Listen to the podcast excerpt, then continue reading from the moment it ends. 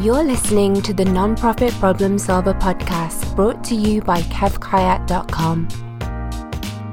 Kev helps nonprofit leaders deliver more impact faster and easier so they can be mission accomplished in 40 hours a week or less. For more information, visit kevkayat.com. Now, here is the host of Nonprofit Problem Solver, Kev Kayat. Kev Kayat here. Welcome to Nonprofit Problem Solver. Thanks for tuning in. We're here to help. You are actually the nonprofit problem solver. Our job is to bring you practical, tactical expertise that you can use right now, or maybe in an hour. You're about to hear the recording of a live call with an expert panel, and you're more than welcome to join these live calls. Just zip on over to nonprofitproblemsolver.com to register. In episode 5, we return to the topic of talent and staff development. We ask how furloughs are working out for nonprofits hoping to extend their cash reserves. And we look at remote working at scale. What does that mean for staff training? Can you rely on your existing policy for working at home? We also look at the expectations COVID is placing on newly hired leaders. All that over the next hour.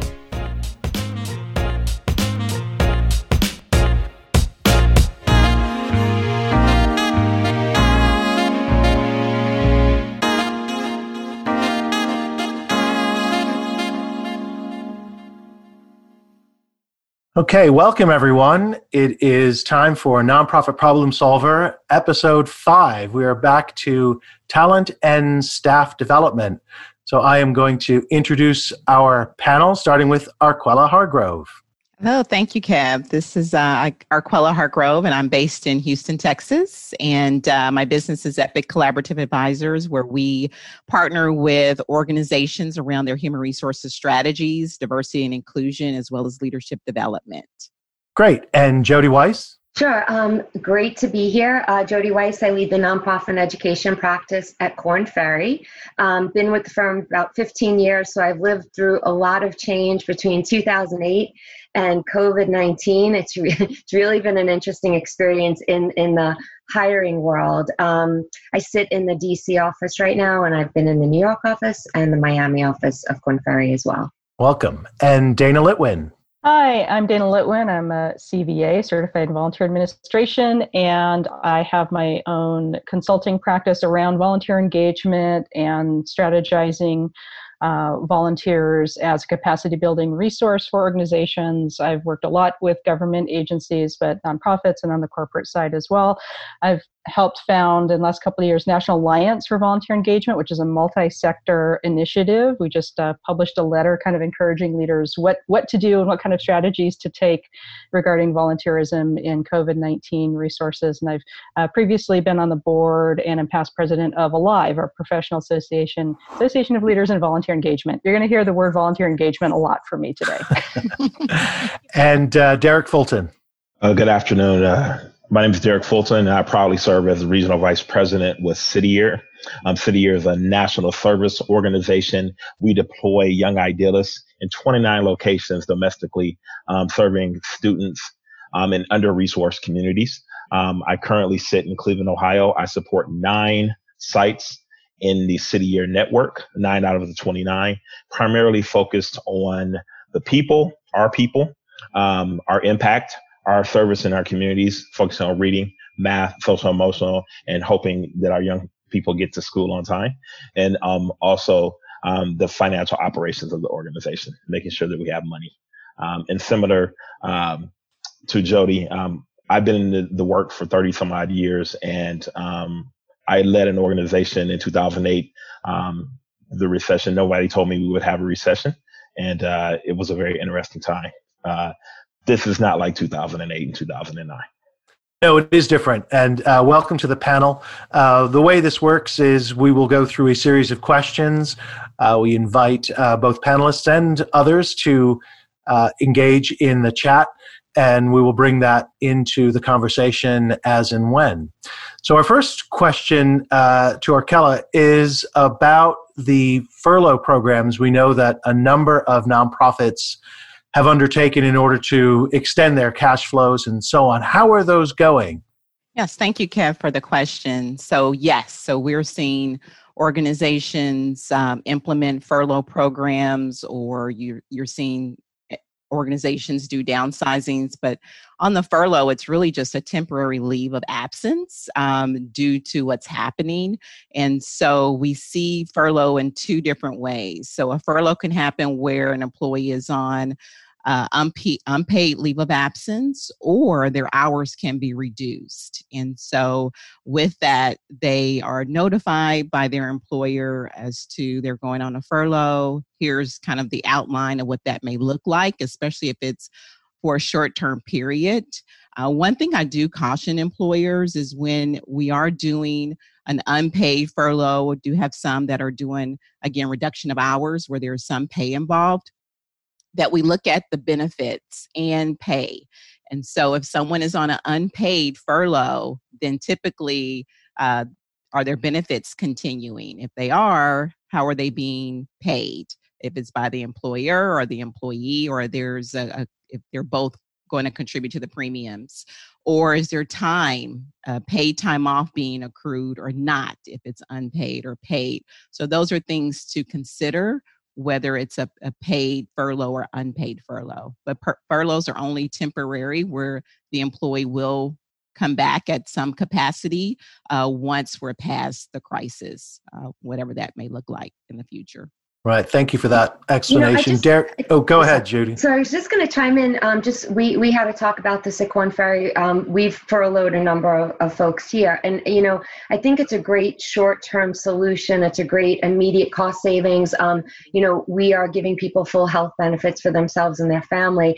But what's interesting is um, we can't. you know the end dates are tricky because it's mm-hmm. Um, mm-hmm there we're hoping you know and i think we we working with a lot of nonprofits who are going through this too mm-hmm. everyone's hopeful it's a great um, you know early term solution but it's not a guarantee and i think you know it's important you know it's hard to be clinging to your job but also not know you know you're hoping you're going back but it's not a definite so i think it's it's a it's a mm-hmm. difficult um, time for people at nonprofits to, to live through the waiting right now. Mm-hmm. Well, last time we were telling people to uh, continue with recruitment efforts mm-hmm. and just adjust to how they are undertaken. So, obviously, mm-hmm. leveraging things like uh, video and so on.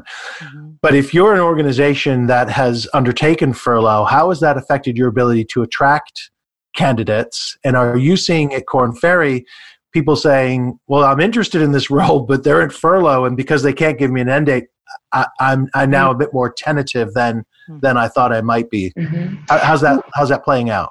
Yeah, it's a great question. Um, we're telling people to take contracts if they can. You know, there's a lot of organizations right now that are still offering shorter term contracts. Um, you know, the government roles are still moving forward with hiring and so forth. I, you know, strangely, and I know we'll talk about it later, a lot of organizations are full speed ahead.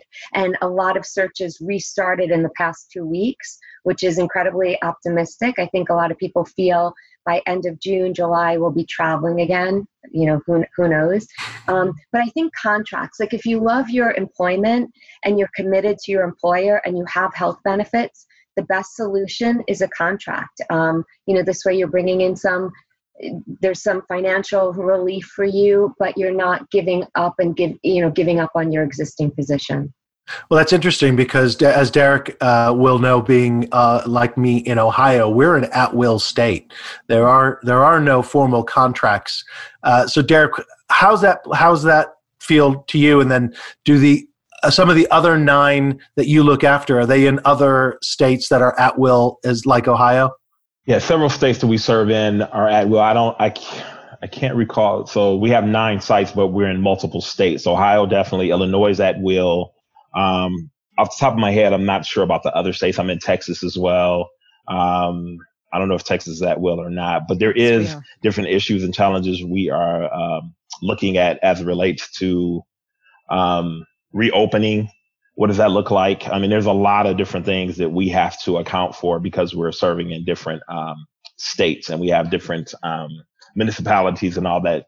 Um, we, we've been fortunate to this point to not um, to have not instituted furloughs as of yet. Um, we have um, started some expense saving planning, but because we're a collective um, 15013C, we um, entered this from a position of financial strength. Um, so we've not had to uh, yet institute um, furloughs.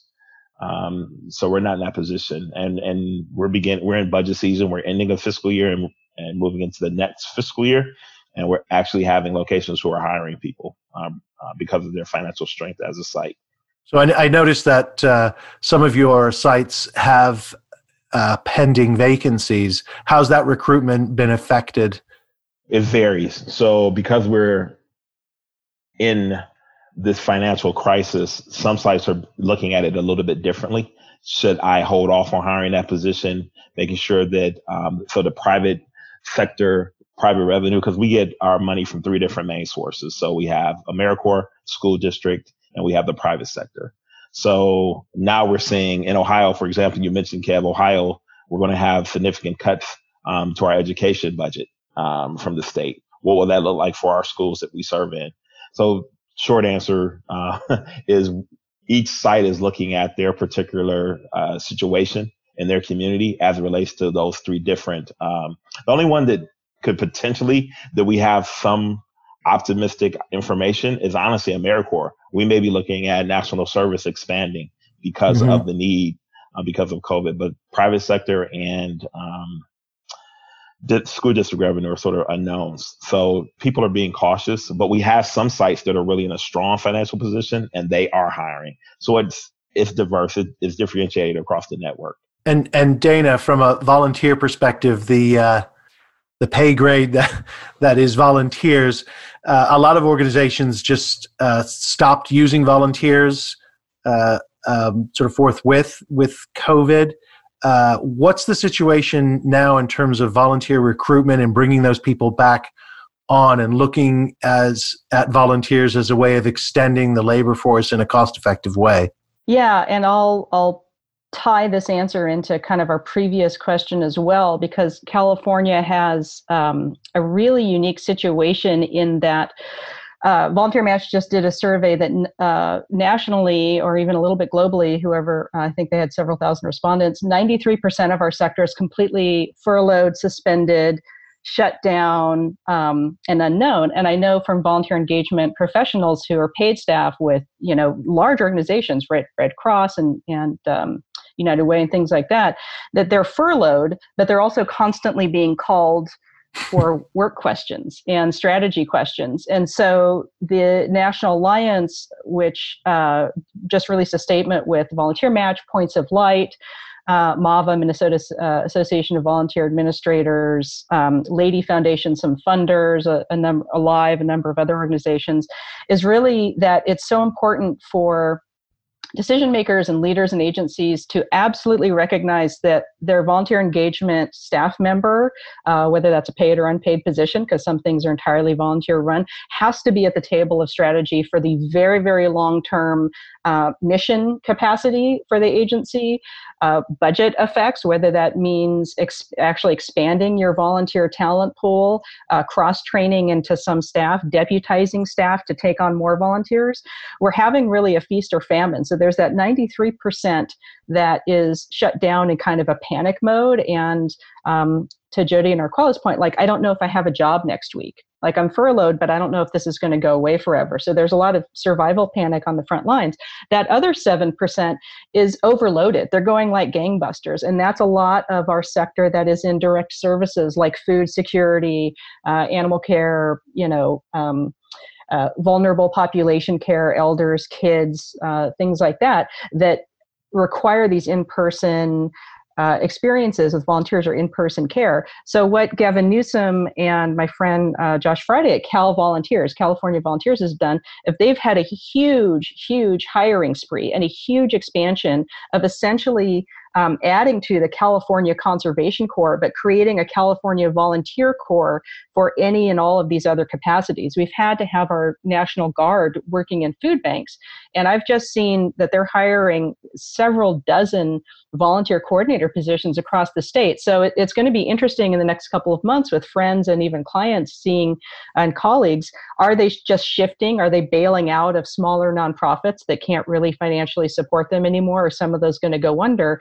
Um, and are they going to hop over to, you know, a better benefited uh, better paid position with the state of California that's choosing wisely to really invest in expanding these programs. But it's uh, we're really in a lot of um, extreme situations. There's there's almost no middle ground when it comes to to volunteer engagement, and we're really getting the message out uh, across the board as much as we can to these decision makers that it you know the person who manages volunteers has the most headcount of anyone in your organization. Absolutely. Those are every one of those individuals are skilled at being on the front lines and representing your agency. They're the best free advertising. They're your best connections to the community. And it does volunteers aren't free. It takes investment and it takes um, understanding their really important role in the strategy of continuing your mission, and especially if you have to expand your capacity right now. So it looks like, as you said, it's one extreme to the other. Hmm. Some organizations really appreciating the potential volunteers, and and others still not quite there. Yeah. And what that sort of raises the the issue about how we are learning from the way we've been coping over these last couple of months. And, and Jody, I wonder, in terms of the way you've been screening candidates, engaging with candidates, uh, setting questions for candidates, and that sort of thing. What what how have we been exposed as a sector in this regard, and where where do you think our our main training needs are?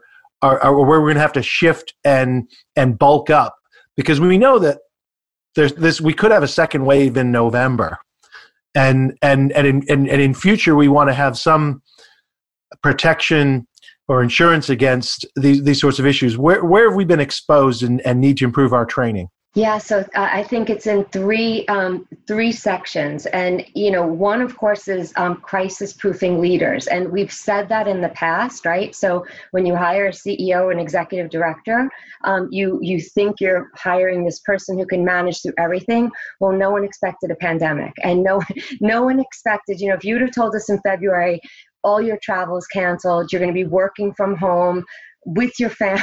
Like no one it, it just sounds like a horror movie. No one would have believed it. And um so i think we're looking for very different things right now in in candidates in leaders. And you know the key competencies shifted a little bit. We're looking for people who are action oriented. And so that sounds pretty basic, but it's a whole different level. Somebody who can reinvent an organization, you know, basically um, in a few days, uh, you know, and, and get everybody to be up and running. We're looking for people managing ambiguity. It's been tossed around so much, but you have to be able to just go with the flow. Like right now, we're in different states I, I have no idea when DC is ever going to open again. You know, like, so we're all living it day to day.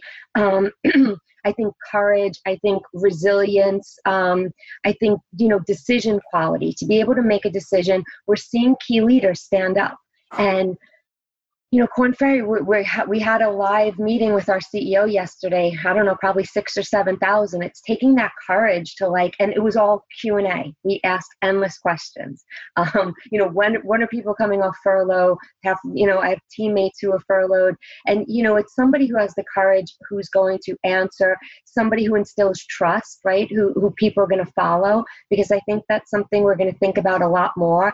Like in times of this type of crisis, who am I going to follow? Um, who has a great vision, who can outline a strong strategic plan, a strong vision, who can communicate effectively. So, you know, I, I was looking at endless airline emails and I'm thinking, which airline, you know, at Southwest, it's like crystal clear. The other messages, and not, not to plug Southwest, but it was interesting. Like some of them were so transparent and some of them were convoluted. So, do my flights expire in December or like you know so i think that clear and consistent communication not overloading people with information all the time giving them what they need so that's you know crisis proofing leaders has taken on a whole new dimension the other thing, you know, I think nonprofits, I'm, I'm talking about my with my clients about every single day. We're doing a lot of chief development searches as well.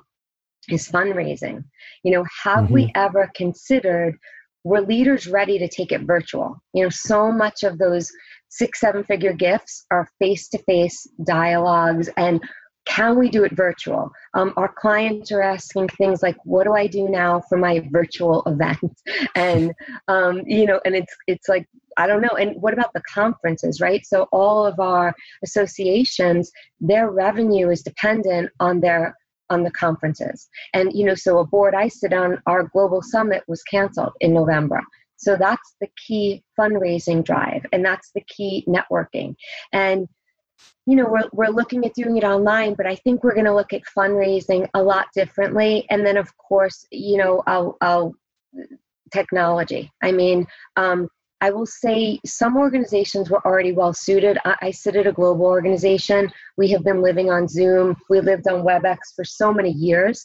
Um, you know, we have those midnight global, you know, Zoom meetings all the time. So um, I've seen organizations absolutely fall apart over technology. We've seen universities fall apart, um, you know, to move out of Zoom, move back to Blackboard. And so I think we're going to have to really look at and invest in technology, how we define fundraising, and what, what a crisis proof leader really looks like.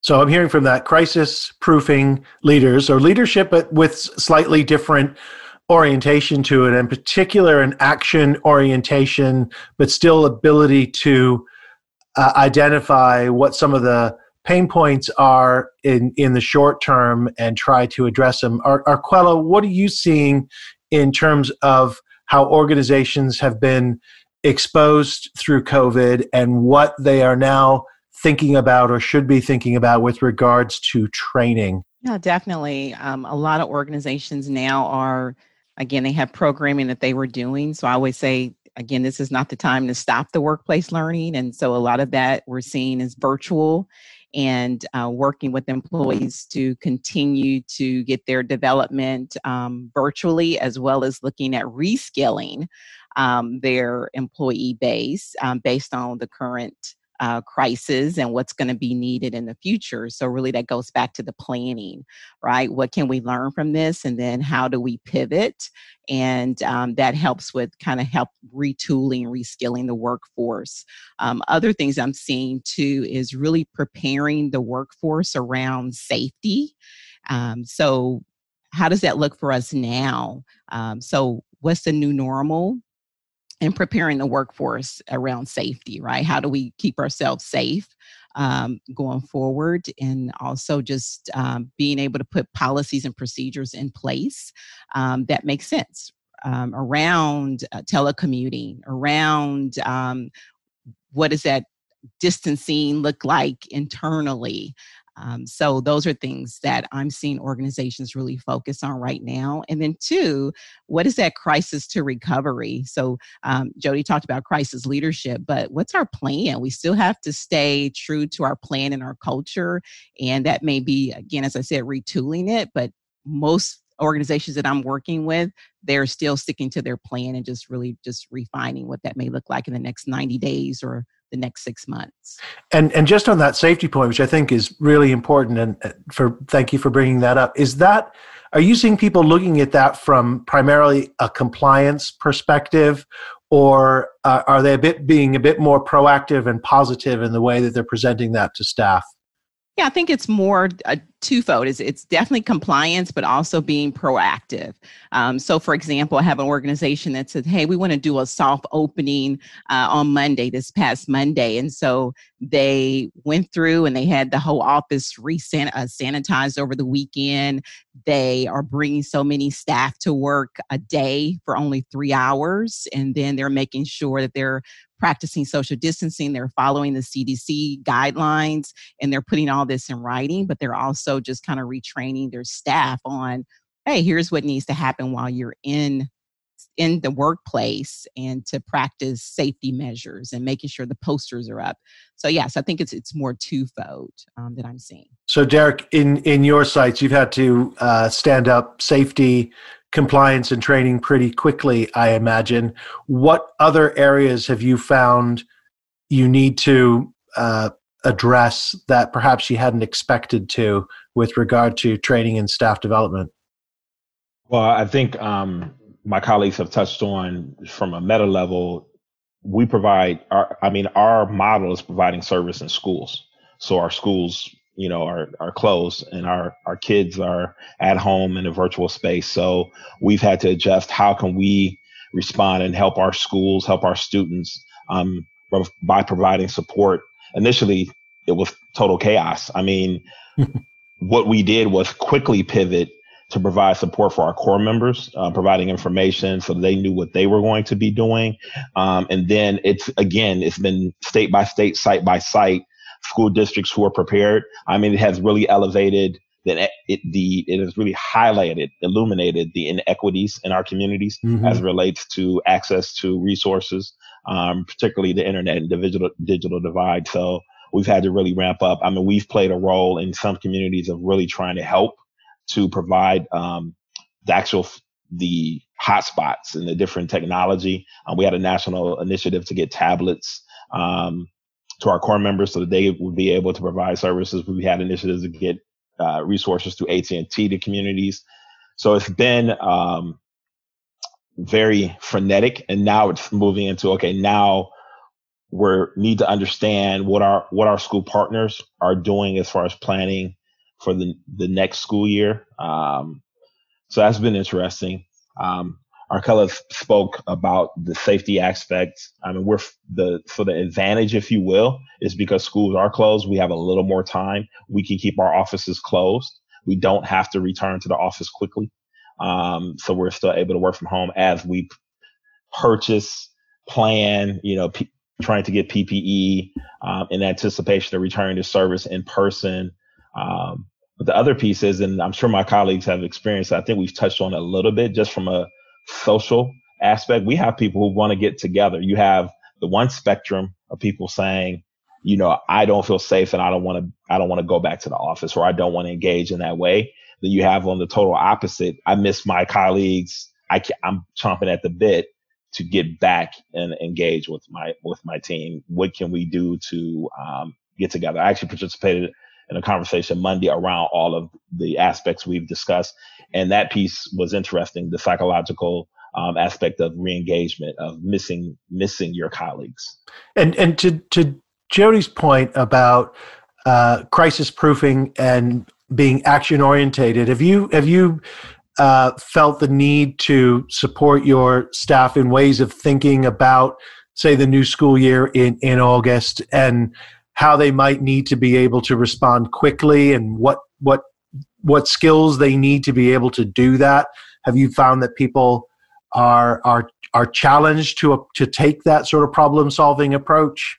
So it's twofold. I mean it, it's overwhelming because it's going to be non-traditional it, we're, we're, more than likely going to be non-traditional in a lot of spaces um, just an example in Ohio, they're talking about uh, sort of a, a, stagger schedule, two days on, two days off, and then one day for cleaning. Um, and then also some virtual learning involved. The one thing I will say is I'm very proud of City Year as a whole. We're an organization who sometimes, you know, we make things happen. We can pivot, but we're also on the conversely, because we're a large organization, there's some things we can't pivot as quickly. So individual, like the, the actual grit people are really digging in, but it can be overwhelming you think of, okay, do I have to adhere to the national policy or do I, can I lean in locally? Can I be, uh, is this an opportunity to be agile locally? So those are the conversations we're having. I don't hear so much the fear and getting stuck of, hey, this is a reality. We're gritty. We can dig in. We can figure it out how to help our, our, our students and our families. But it's because we're a national organization. We as a national team need to help our local site leadership to be able to be agile and figure it out. Um, and we talked about that Monday. We need to figure out how to be agile in this environment. So that's probably the biggest challenge. And and Dana, uh, can you weigh in from a CVA perspective? How are how are volunteer administrators coping with not just the compliance they need to go through uh, with volunteers, but but some of the forward thinking problem solving that that this issue has exposed. Yeah, and what it's really brought about is that there's a lot of wisdom in the volunteer talent pool. And you know we have all of the layers of hr function in volunteer management and we cannot compel people to show up. People volunteer because they want to. It's not they're losing jobs or they're losing benefits. This is what they're choosing to do to support uh, the causes that are closest to their hearts and their souls.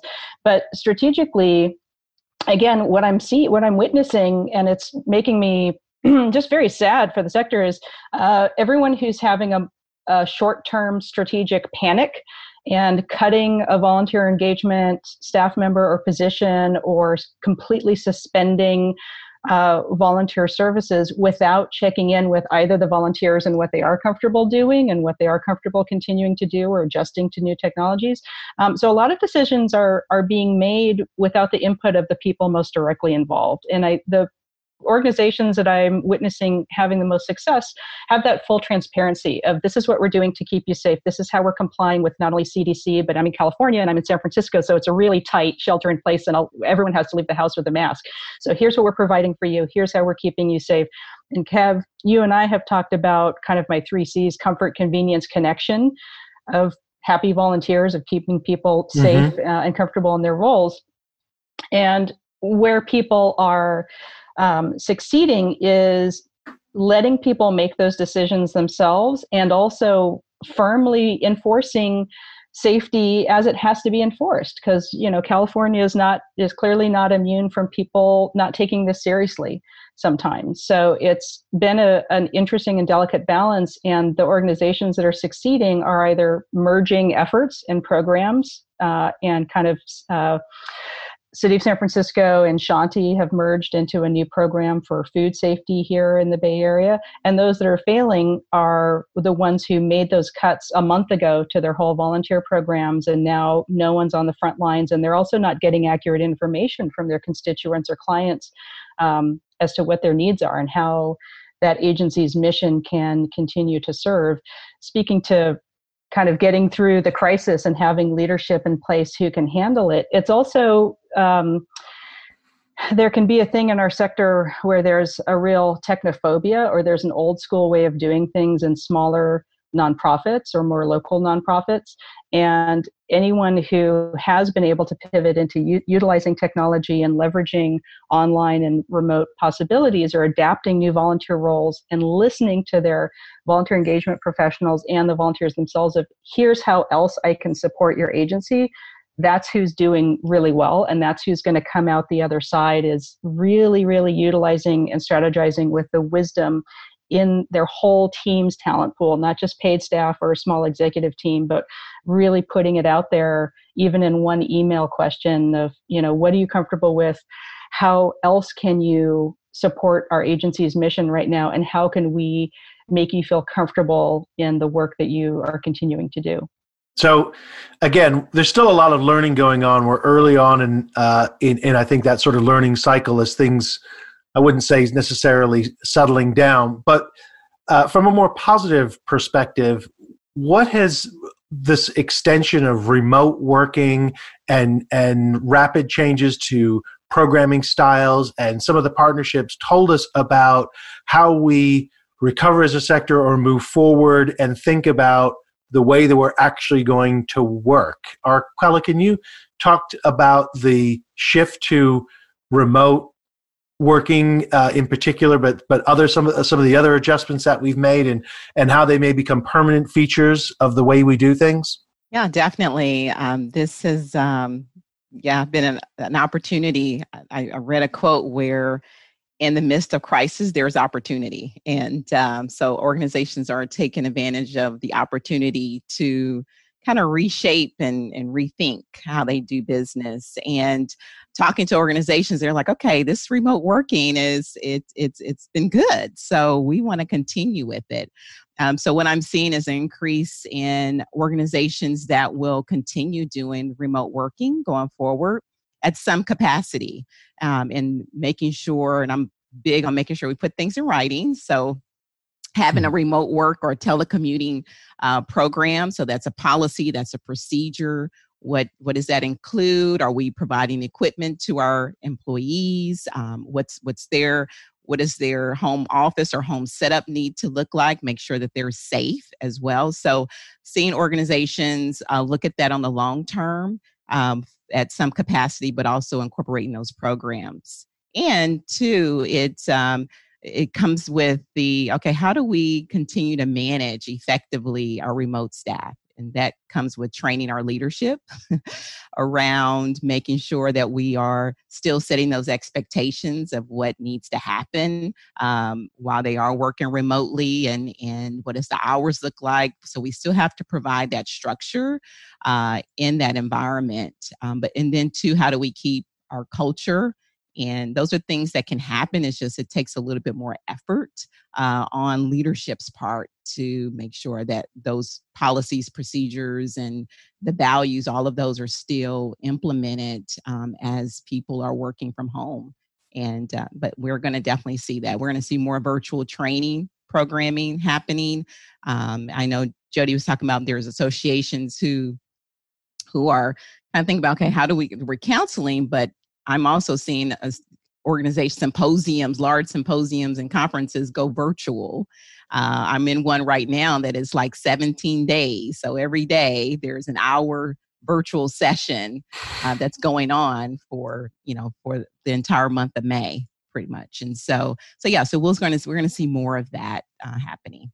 Interesting. You mentioned uh, working from home as a as a written down policy. I think is probably one of the mm-hmm. most flexible, inconsistent policies that people have had to date about when it's right to work from home, who's allowed to work from home, what yes. do you need to do to work from home, mm-hmm. and now all of a sudden everybody's working from home, and we don't really have robust approaches to that. So it's, it's interesting. But Jody, what other what uh, what other aside from some policies and so on, how are you how are, uh, are you preparing uh, organizations who are recruiting but also potential candidates for what the landscape's going to look like going forward through not just remote working but uh, different sorts of policies? And and Arquella mentioned really importantly uh, it's a massive massive topic uh, which is culture and and just the idea that you have not just geographically disparate but in fact almost no one together in the traditional way. Yeah so so thanks. You know it's interesting. I, I just want to add i've seen it be incredibly positive working remote. You know I, I feel like we've gone through stages right? We're week six or maybe week seven but um, i think it's just been so positive and i do agree that a lot of organizations like a lot of you know we go into a meeting and we're hiring whether it's a vp or a ceo and, and we're told they must relocate. And and you know now we're hearing a lot more like you know what it's not so bad. I think it's actually been incredibly positive. I think we're going to see a lot more flexibility which excites me. I think organizations are going to have more opportunity to bring greatness in, you know, bring great new leaders, great new staff. Um, you know, I think that it's it's been really positive, and most importantly, we've realized I was somebody traveling 65, 70 percent, and I and I, and I opposed it often, right? So I wasn't like, you know, it, it loses its fun after a few years. But I think we realize we don't need to travel back and forth. We don't need to, you know, reserve two days for a meeting that's really two hours. We can do it effectively online. Um, you know, we've learned what doesn't work and what does work. There's a time limit. You can't keep people for eight hours online to you know it's just not normal. Um, but the first few weeks people were still doing that and then they realized it doesn't work. Um, so i think it's been incredibly productive. And in terms of hiring um, you know it's not the jury is still out. This is a work in progress. We've made gosh i think we're up to about um, my team alone about six ceo hires since this started. Like we were midway through and we kept going. We've created all these virtual onboarding plans. And you know, if anyone tells you they're the expert, they're not. I mean, Korn Ferry, like we have some of the best and brightest minds. We made it up. You, you know, like there there was no roadmap. And I think that's done a few things. It's made people work together a lot more creatively. I think people are teaming up in ways um, that I've never seen people team up before. And, you know, so I think that's a really positive thing. But in terms of the interviews and the onboarding, what I've experienced is um, it's difficult, right? The cultural part is hard, but I think we it, it, brings a much more personal approach, meaning everyone's seeing in each other's homes, everyone's hearing their dog or cat in the back background, their children. You know, I was on a video conference yesterday. Somebody's child was right behind her at a desk going to school. And, you know, I think it's made us all drop the shield of this is work, that's my life. Now it's all together. I've been on a lot more 7 a.m. meetings, you know, 10 o'clock at night meetings, just when people have time, a lot more weekend conversations. And there's not this sense of dread. It's a sense of like, this is the time we all have. So, you know, we figured it out. We've done a lot of training. We've created a lot of roadmaps and powerpoints and you know we've we've figured it out it's not a perfect science but i think that um, it's lending to a more personal experience people seem to be less rushed and people seem to just be more themselves because they're home they don't you know they don't have to like travel it's not so formal so um, I, I think it's going to be here to stay. I'm, I'm hopeful that we don't resort back to ineffective means once you know we're back to traveling and back in our offices there i think that flexibility is is clearly true and, and important there is a risk however isn't there that uh, if you're working or or have to be seen as available for meetings at what hitherto were were were unsocial hours outside the normal business day that that does bleed into uh, that that work life split that some people have used as a way of of maintaining their own sanity and well being. Uh, so there will be adjustments, I think, uh, in, in, both directions. Dana, what what opportunities or positive uh, uh, developments has have you seen? I know there's obviously virtual volunteering already uh, I imagine that's expanding in, in, in, new and different ways. But what, what opportunities are you seeing uh, already start to happen, and what do you project going forward for volunteering because of the changes in uh, remote working and, and so on? Yeah, and agreeing with Arquella and, and Jody's points, we're finding that uh, we can get talent and staff from ac- around the world, and there can be timing to that. So part of it has been uh, you know, volunteer engagement professionals have been saying to often their leadership teams, and, and too frequently they're not one of the deciders, they're more middle management or, or lower in an organization. So, what we're finding is that um, you know, again, the volunteers themselves usually have some of the best ideas of how they can support the mission with technology, including lending very high pro bono technology skills. So, a lot of what I've been um, helping in conversations with clients and, and in my pro bono work is, you know, here's a very high level volunteer that can set up a training on how everyone can adapt to Zoom and not get zoomed out, and how different learning styles have to adapt, both for adults and, and for different ages of kids, because this is a very different way of learning and it's genuinely exhausting in different ways than, than being in person. Mm-hmm. And we're also, uh, to that informal uh, comment, I'm seeing, and I'm having more and more colleagues and, and clients comment on a building of empathy and humanity. And we're actually in a remote work world or a remote volunteering world.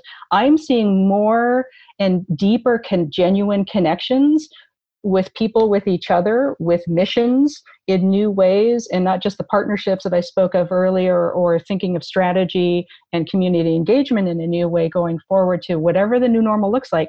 But I think the sense of grace, none of us have ever done this before.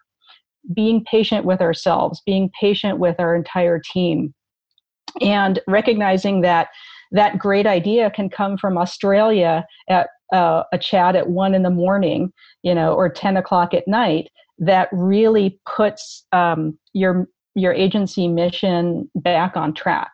That it doesn't just have to be a local community even if you've been very very hyper locally focused.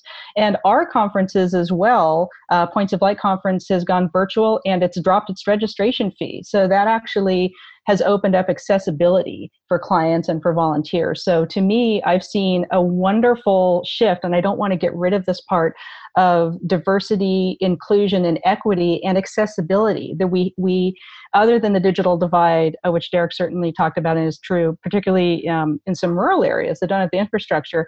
If we can start to do more funding or more uh, volunteer efforts towards uh, crossing the digital divide and providing more technologies, and I see philanthropy stepping up.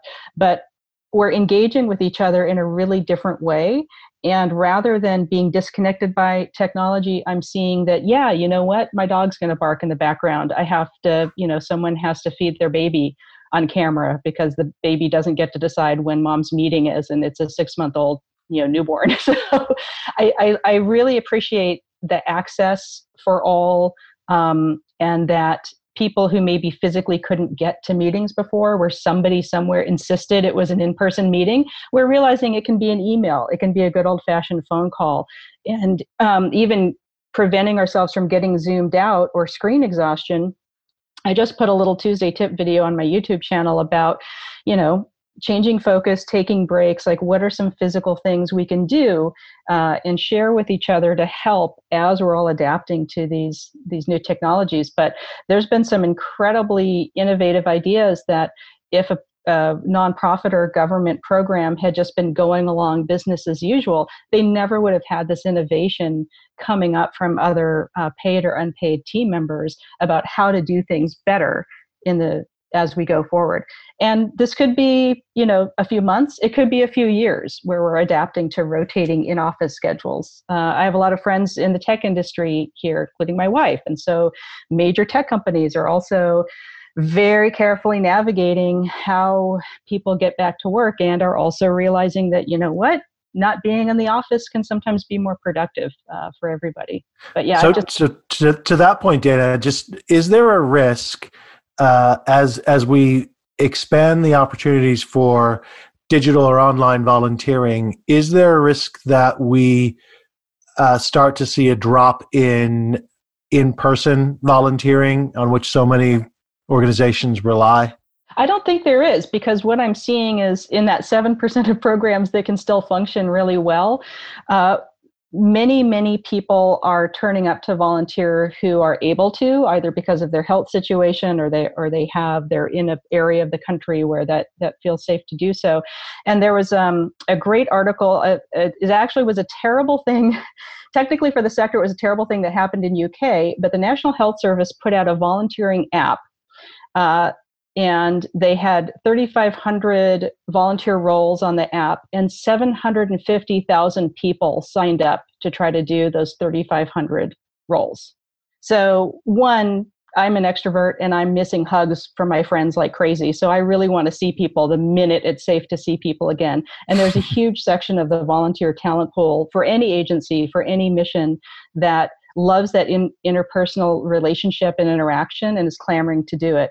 We're also seeing a huge spike in spontaneous volunteering and mutual aid, where a program has shut down or it's never existed in a certain neighborhood and um, you know, there's two teenagers in Maryland who just like, well, the seniors mm-hmm. in my neighborhood need groceries and they're they don't know how to figure out Instacart and no other government or nonprofit is filling this void. So these two teenagers just started doing it and two weeks later they had 65 people helping them. That's not a 501c. That's two teenagers in, in Maryland figuring out how they know how to use Venmo and Square um, and completely informal mutual aid is popping up to fill the need where it's not covered by other social safety nets or programs. So organizations need to think again, just segmenting their volunteer base and understanding how they communicate and engage those who want a virtual experience from those who want a an in-person experience. Derek, uh, how has uh, how do you think City Year and its both school district and also uh, other partners that you work with that serve uh, those same families. How are they all coping? What's going to be part of the new normal, you think, going forward? What's going to be, as I mentioned previously, it's, it's until we can um, accelerate testing and move towards uh, vaccine. I mean, it's going to be a combination of uh, virtual learning and in-person learning and having that cross collaborative piece.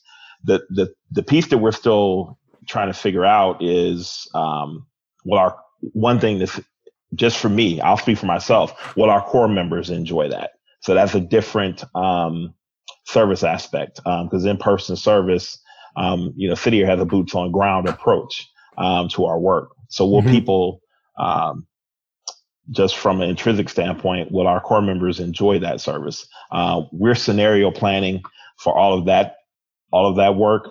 Um, I think similarly, some of the partners we traditionally uh, partner with in this in the schoolhouse, um, they're thinking of it in the same way. We have a partner here in Cleveland. It's a national organization, America Scores. I mean, a big part of their program is liter- is literacy, but they provide literacy through soccer. Um, that's a partner that we have in the community. So that's that's an activity that require. I mean, you can be creative and use technology and have uh, soccer activities um, virtually, but ideally, you want to have that um, in person engagement. So um, I forget who mentioned it. One of my colleagues mentioned like sort of the new normal as you become more accustomed and more familiar to our new environment. But if you really, I mean, we're only six weeks, six, seven weeks into this now. I'm losing track of time. Um, so we're still adjusting to what we're even going to be facing as we try to support the individuals that we collectively serve. Um, so it's still trying to figure it out. A big piece is we're graduating our corps. So our corps, current corps is going to graduate. Um, over the, we have our first graduation actually today, um, in Baton Rouge. Um, and our corps will be graduating. And then we're bringing on, um, new corps members, um, for the new service year. Actually, new program year starts in about 75 days, technically.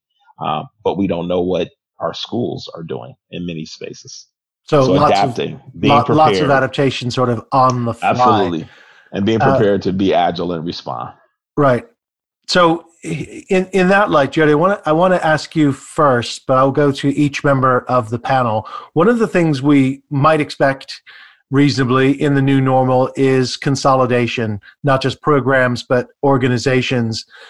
Uh, and you would expect that to put some downward pressure on on wages and uh, benefits in in a sector which already often complains of reduced compensation. Uh, and and if people can serve say some of the uh, nonprofit core centers. I mean, we've got Dana in uh, in, in, the Bay Area, uh, Glenn in New York City. You're in D.C., Jody. Uh, we might add Boston and, and, and, Chicago. Outside of those main centers where there's a lot of nonprofit activity, the need is across the country. Uh, so, talk to me a little bit about what where you see or where you guys are projecting the sustainability of organizations and, and pay and benefits, which is obviously a big uh, part of the cost uh, in in uh, the end of 2020, moving into 2021. Where you see that going? Yeah, it's it's interesting. Um, I think if the sector consolidates, and you know, I, I do think a lot of the smaller nonprofits are going to have to, and the nationals are going to have to choose, you know, which key locations. I actually think, you know, if it consolidates, um, organizations are going to seek higher level professionals. The pay might increase. I think it's going to be, you know, one great person versus five mediocre. I think development teams are going to transition. I think that where they used to have you know four or five people regional they might have one superstar pay that person more um, and then bring in more junior. But i actually think for for people who are successful and people who are doing great work i think it's going to benefit them. I think that you know if you if you're if you can rise up to this challenge and if you've been really creative and innovative right now, because this is asking every single one of us across all the sectors, all functions to be innovative. Um, you, you know, and, and the people who can deal with ambiguity and you know have innovation it's no more what we used to do and how we used to do things. I, I think that's fatal. You know that mentality is like it's not going to work anymore. Um, so i think that you know there's going to be a lot of great opportunities for for great people. And you know i think the people who might have been just getting by are going to have to up their game you know. So i actually see it as hopeful because a lot of times you know people who are hardworking and, and innovative um, i think they're going to get some of the great opportunities right now. You know i, I also think higher ed is going you know i'm, I'm watching it happen. Um, major transformation you know even like people who don't want to work online. There's a lot of professors who are just struggling, they're canceling classes. It's not going to work anymore. Like you're going to have to be adaptable because if we have a second wave, um, you know, we, we have to be ready. We cannot live through this again and, and approach it in the same way. We have to be the minute we're back home in the fall, if it happens, we have to adapt. So I'm feeling optimistic. I think great, great talent still going to have great salaries and, and find strong roles. Okay, so shift uh, shift uh, towards uh, higher competency, uh, higher talent, but possibly smaller teams to make those uh, dollars work. Is that what you anticipate, Arquella? Would you say that, or do you have a slightly different view? Yeah, definitely. I agree with Jody and, and seeing some of that. There's there's power in numbers, and so definitely, as lar- larger organizations are looking for um, smaller, like for example, nonprofits to show capacity. So seeing that um, groups come together and uh, be more adaptable. And I'm too. I, I do teaching um, at a local uni- University of Houston. So yes, it's it's the professors transitioning to the online. So it's like, okay, how am I going to teach public speaking online? But we made it happen, right? And so yeah, definitely seeing that adaptability. And and Derek, what what do you think? You already mentioned the uh, reduction in public funding for schools, which is one source of of income. Do you uh, anticipate uh, some consolidation within within City Year, and how does that affect your overall financial sustainability? So, um, I, I think I mentioned on the previous conversation, we have a new CEO at City Year, and we were already pre-COVID. We were looking at reorganization, restructuring um, to be more efficient, more cost effective. So that's that was advantageous. So we're already moving in that direction. Um, definitely I agree with everything my colleague said at this point. The only thing I'll add to the talent is grit. Um, just being able to um, dig in. I'm a big believer in um, when I interview folks. I also I, talent is key, but I also look for those who can persevere. Um, I look for um, those uh, skills where that aren't necessarily jump off the table when you're looking at the checklist when you're hiring. I look I look a little bit deeper. So I think in this particular environment, grit is going to be uh, perseverance. I like innovation, all of that, but um, we don't know what we're facing. So we, the future um, holds. So we definitely need um, some unconventional talent as well, if you will, some of those unconventional skills that we don't always um, think of uh, first and foremost. And and Dana, what are you looking at from a from a volunteer perspective? More, uh, if you if you follow uh, the the line of thinking here is that we might have uh, more talent in the administrator uh, side, and um, uh, again, we've already mentioned the ability to leverage the potential that volunteers have for organizations. How do you see that going forward? I think uh, I agree with everything that's been said so far that this is forcing efficiency. These are brutal edits to things that were bad policies or practices or ways of being or um, uh, dysfunctional cultures. I, this is really, I mean, on a personal and professional level, it's really forcing us to make uh, a triage choice of what is important, what's the core of our agency's mission, what's the core of our team, what's the core of our culture, and how do we uh, unify as a team going forward. And those are the ones that are successful. And some smaller ones will fold or merge or or find new partnerships uh, in order to continue but I, I kind of appreciate the pruning that that has to happen, even though it, it feels really brutal. We're also seeing that um, you know, I've had some some clients uh, and friends, uh, other friends in the sector say, "Oh, I'm getting asked a lot. Uh, you know, how can I replace my staff with volunteers?" It's like that's the wrong approach, and that's the wrong question. You have to invest. You still have to invest in this. It's not free, and anyone who can't adapt is going to be left behind. They're just they're not going to succeed in whatever new normal looks like. Typically, uh, a volunteer, a leader of volunteers, an engagement professional, especially someone with a, a CVA credential, um, we really have to be Renaissance people. We've got HR, we've got executive decision making, we've got relationship management, we've usually got a piece of development or education to to our programs. So this is, uh, as a sector of professionals, one of the most innovative and adaptable and and flexible that um, we have. And again, those large organizations like Points of Light uh, and Alive and Volunteer Match were really pushing for that leadership to be recognized and utilized going forward in how we all survive through this new business model tech models business model health models personal relationship models professional models. Um, i think hopefully that innovation gets recognized and that's some of the good that comes out of this going forward Well, I love the way you described that uh, early in in your uh, response as a as a brutal edit, mm-hmm. uh, and I'm wondering, and I'm, i I want to ask each one of you this as we come to a close this afternoon: is uh, pruning was the other word you used. What is it that we're going to stop doing, either as individual organizations or as a sector, uh, at Dana, since you since you've obviously observed some brutal editing, I'll start with you. But I'd love to hear from everyone in the panel uh, as we wind up. What is it that we're going to stop doing?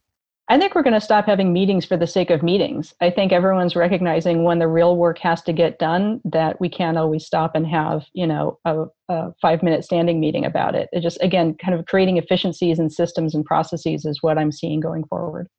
Excellent. Derek, what are we going to stop uh, doing? Dana, actually, uh, I, I, support that one. That the, the um, inefficiency of meetings, um, over emailing. Um, as a leader in the organization, I've really been pushing hard on um, also taking time when you need time. So, given that we're in, um, stop having a fear of taking a vacation or being in a space where you can actually take time. Uh, we're we're working through that culturally to make sure that people feel comfortable in that space. Great. Arquella, what would you say is this thing you, that we should stop doing or we're, we're going to see an end to? I would, uh, I definitely agree with uh, uh, Dana and Derek. I would also say that we are going to stop um, really taking for granted our ourselves and, and our people and start to do more self-care because that is something that really is is getting us through what's happening. Uh, so definitely we're going to stop taking advantage of ourselves and people and just really focusing on ourselves. Okay. Jody, anything to add on that? Yeah, so I agree with everyone. Gosh, if I don't have to get on a plane five times a week, I'll be really happy. But I think, you know, for me it's it's clinging to structure. And it sounds counterintuitive because everyone has a strategic plan, but we've realized that we have no idea what's coming next and so i think it's going to make people a lot more agile and you know approach each day what do i need to accomplish today to get you know to be my best self to do my best work for the team my organization so i think it's going to promote a lot more um, flexibility than we've ever seen before Okay. Well, what we're going to stop doing right now is having nonprofit problem solver because we've come to the end of our time. I'd like to uh, thank the panel and the participants, and we will see you uh, next week. Thanks, everyone. Thanks for joining us in the Nonprofit Problem Solver podcast. Special thanks to this week's experts Arquella Hargrove, Jody Weiss, Dana Litwin, and Derek Fulton. This episode was produced by Glenn Munoz at PodPro Audio. You can join future conversations live by visiting nonprofitproblemsolver.com. Connect with Kev on LinkedIn, Twitter, and Facebook. You're also invited to join a private Facebook group, Social Impact Practitioner, where every day we go deep into the practical and tactical work to accelerate your impact. Because good causes deserve better results.